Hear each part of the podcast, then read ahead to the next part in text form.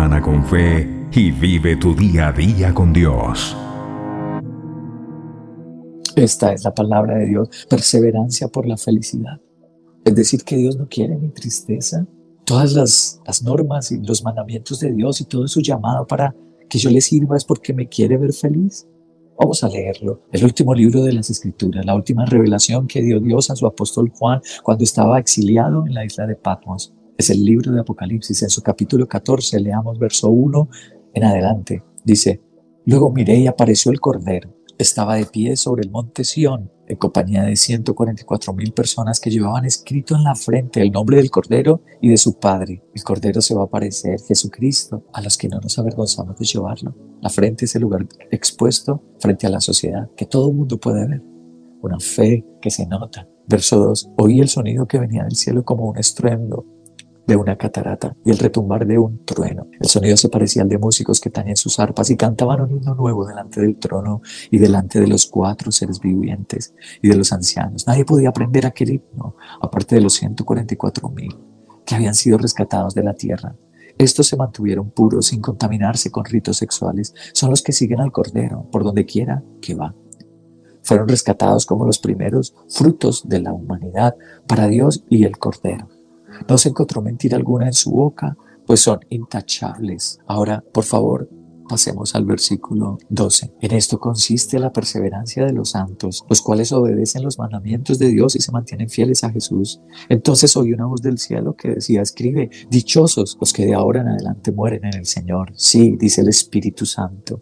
Ellos descansan de sus fatigosas tareas, pues sus obras los acompañan. El Señor nuestro Dios habla de la felicidad aquí en su último libro y su última revelación. Habla de la dicha, de la felicidad. El versículo 13 dice, dichosos hoy, Dios mío. Él nos llama, aunque el camino sea angosto, aunque sea grande la tarea, pero todo ese esfuerzo valdrá la pena, porque me traerá felicidad. El negarme a mí mismo, el tomar su yugo, el seguirlo y sin desmayar, traerá un fruto. Y es lo que dice el versículo 13, dichosos. Apocalipsis 14 es como un recordatorio de una sentencia de Dios hacia los que perseveramos y es dicha y felicidad. En el versículo 4 empieza diciendo, estos se mantuvieron. ¿En qué te has mantenido tú? Aquí dice que los que se mantienen puros y sin contaminarse del rito sexual. ¿Qué pasa si yo decido mantenerme con Dios para el año que viene y para toda mi vida? También dice en el versículo 4, los que siguen al Cordero por donde quiera que va. ¿Qué pasa si yo sigo?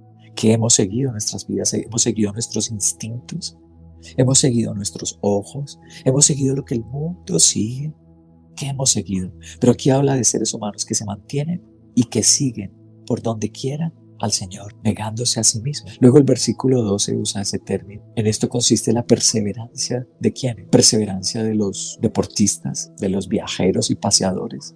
Bueno, no son actividades malas en sí mismas. Hay unos que sí perseveran en la pornografía, perseveran en el orgullo, en la rebeldía. Pero aquí habla específicamente de la perseverancia de los santos, como en el versículo 4, de seguir al Señor, perseverancia en honrar al Señor. Y la consecuencia, el, versículo 13 es, serán dichosos. La palabra griega que se usa allí es la palabra Macarios.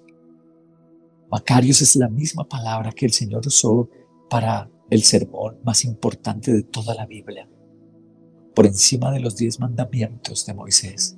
¿Y cuál es ese sermón? Es el sermón que dio a orillas del mar de Galilea, el sermón del monte, las bienaventuranzas, es la misma palabra Macarios.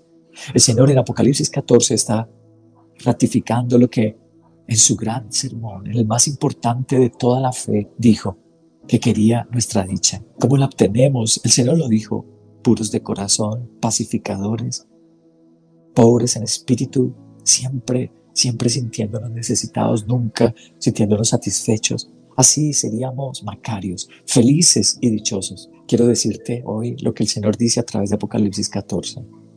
En el versículo 1 dice, luego mire. ¿Luego de qué? Cuando tú lees el capítulo 13, la habían pasado muy mal. Era la bestia, matando a los santos, a los que no se dejaban poner la marca, para comprar, para vender, para divertirse, para vivir en el mundo. Los que no se dejaban pasar poner la marca la pasaron mal. Si tú la has pasado mal en el, en el pasado, Hoy nuestro Señor dice, y luego miré, pasa la página, olvida ya el pasado. Qué lindo lo que nuestro Señor nos dice. Con Él podemos pasar la página.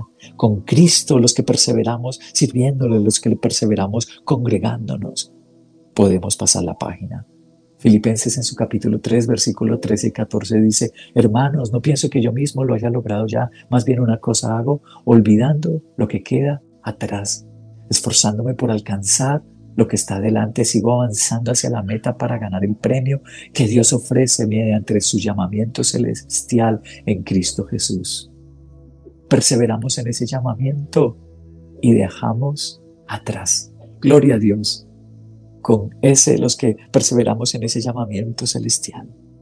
Podemos dejar atrás, como dice Apocalipsis 14, pasamos la página, pasará ese tiempo de tribulación, pasaremos la prueba, el Señor nos dará victoria sobre el enemigo. Una cosa importante para perseverar, una, una joya preciosa que Dios nos da en Apocalipsis 14 para la perseverancia, está en el versículo 2. Y oí un sonido que venía del cielo como un estruendo, como el estruendo de una catarata y el retumbar de un trueno. ¿Y qué era ese sonido?